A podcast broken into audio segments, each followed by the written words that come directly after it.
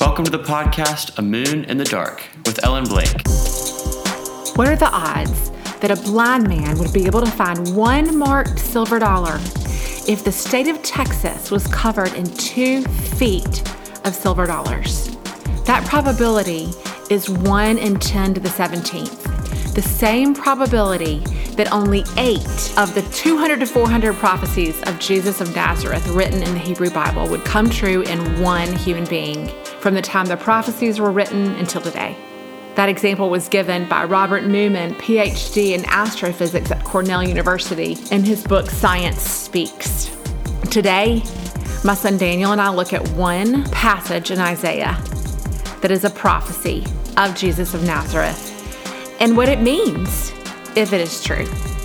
The question we consider is what would you do if you found the fountain of true peace?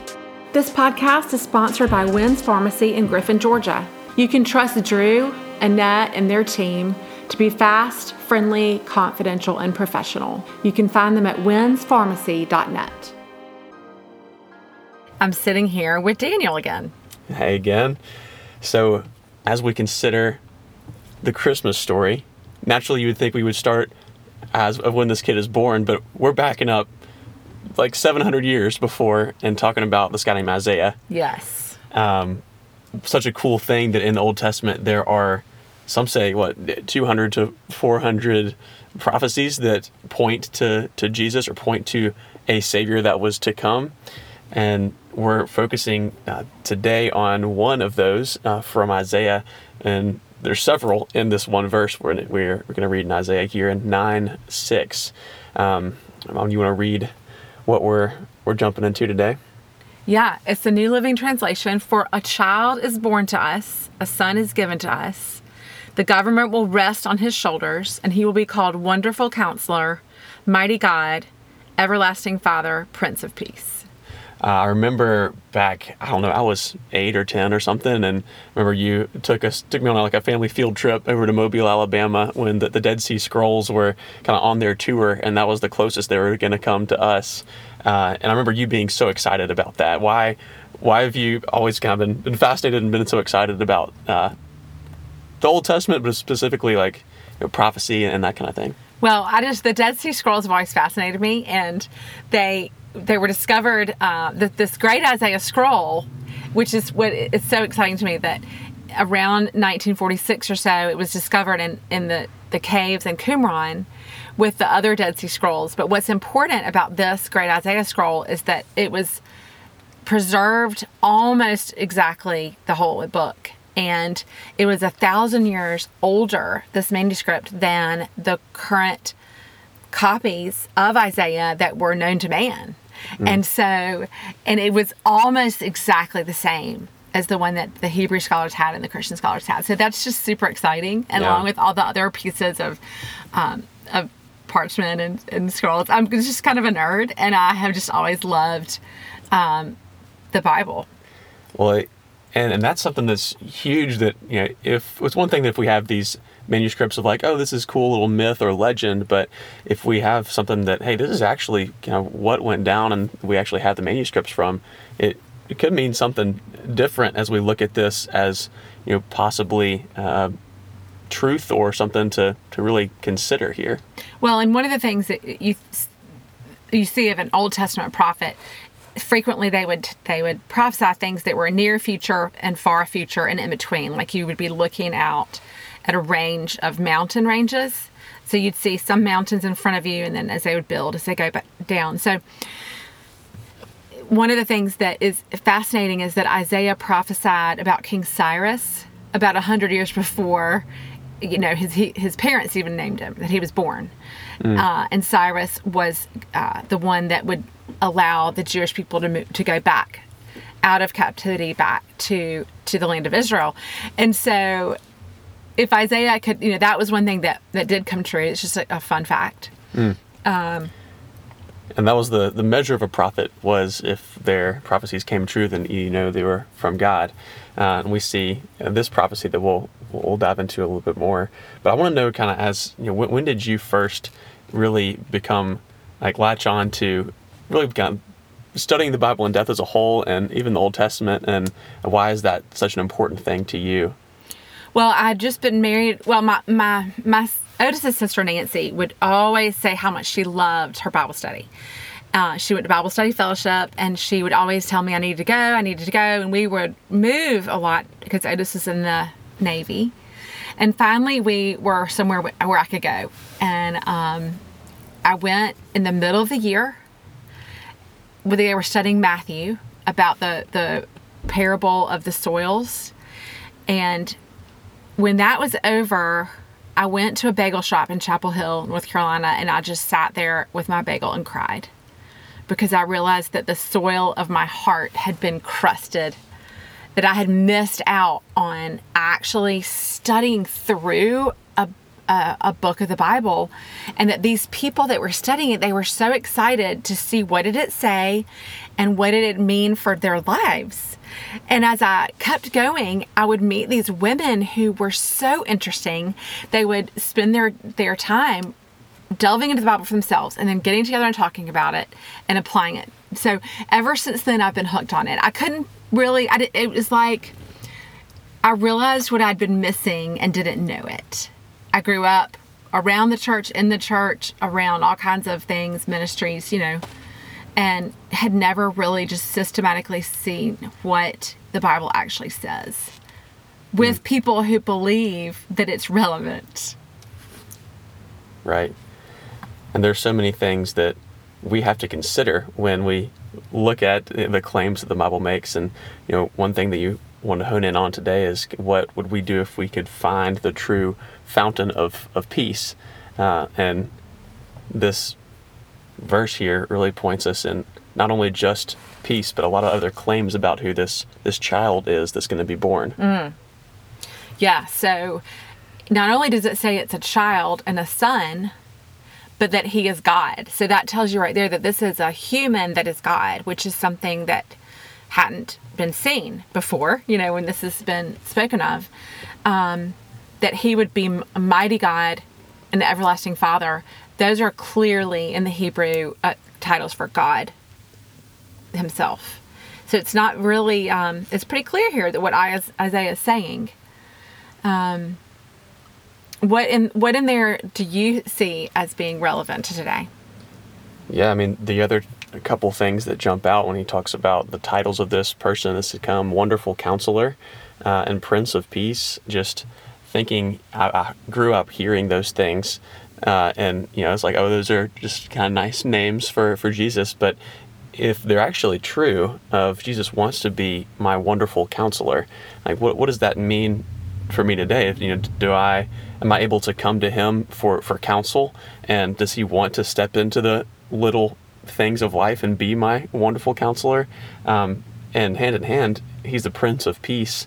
Uh, how how can I tap into that peace? And if He wants to be my if my wonderful counselor is also the Prince of Peace, then I can seek counsel for the one who's able to give me peace in the things of life that I desperately need peace in. So these claims and these names can seem lofty and far off, but when we think about what they might mean for us, that could change the game drastically. Mm, absolutely one of the things I love about this is the government will rest on his shoulders.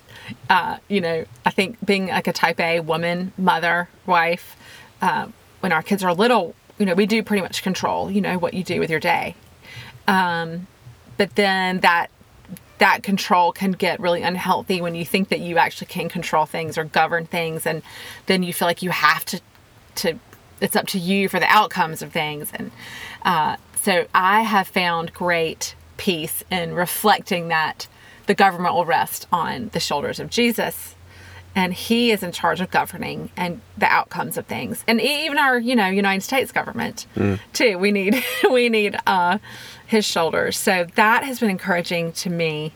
Yeah. And you know even jesus himself when he was leaving the night before you know the night he was betrayed and arrested in john 14 27 he said peace i leave with you my peace i give you not as the world gives, do I give you. Do not let your heart be troubled and do not be afraid. So, if He's the expert on peace and He's offering us peace, that means that we can live with peace. Mm. And it's something to consider because so many people wouldn't be wouldn't say that they are peaceful, that they have true peace. You know, the everyone's telling us the anxiety is off the charts, the worry, the Yeah. um, medications to to deal with life. Uh, so if there was a fountain of peace, we sure would be wise to go to it. Yes. And it can be so freeing to know that as the Prince of Peace and mighty God, everlasting Father, that the government's on his shoulders and not ours. Like when we have and want control, feel like the burden is on us, then that's where a lot of anxiety comes from. And when we can give that to him, knowing that not only does he have the government on his shoulders, but he also wants to not only take those burdens from us, but give us peace in their place. That's a really freeing thing uh, for me. Well, thinking back to the to the the story and the claims of the Bible, I didn't grow up really. I don't remember anyone ever teaching me that Jesus was anywhere in the Old Testament. I mean, how how do you through your readings and through your studies, how do you see the the claims of the whole the whole story? Yeah, when I think about the Old Testament, I just really want to view the Old Testament the same way that Jesus viewed it. And when I look at Jesus' life and the way that he talked about the Old Testament, he always viewed it and talked about it as pointing to himself and that he was fulfilling all that was spoken about in the law and the prophets.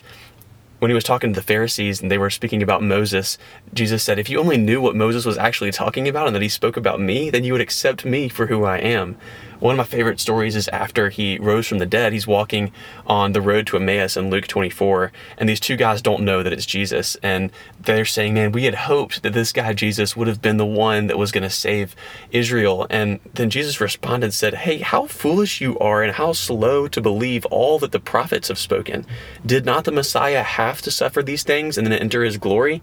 And then he says, beginning with Moses and all the prophets, he explained to them what was said in all the scriptures concerning himself. And man, I wish I could have heard that conversation, but Jesus views not only Moses, but all the prophets and all the scriptures as speaking about himself. And he explained how they all did that. And so we get to come and view the scriptures, view the Old Testament the same way Jesus did, and see, okay, how do these things explain who Jesus is and what's to come. And one of my favorite resources when it comes to, to this is the Bible Project by Tim Mackie and Jon Collins. They always say that the Bible is a unified story that leads to Jesus. And they explore each book and also these story arcs and themes and track them throughout the Bible and show this really is, from start to finish, a story. And Jesus is the climax in it uh, and, a, and a focal point. But you can't take out the whole introduction beforehand.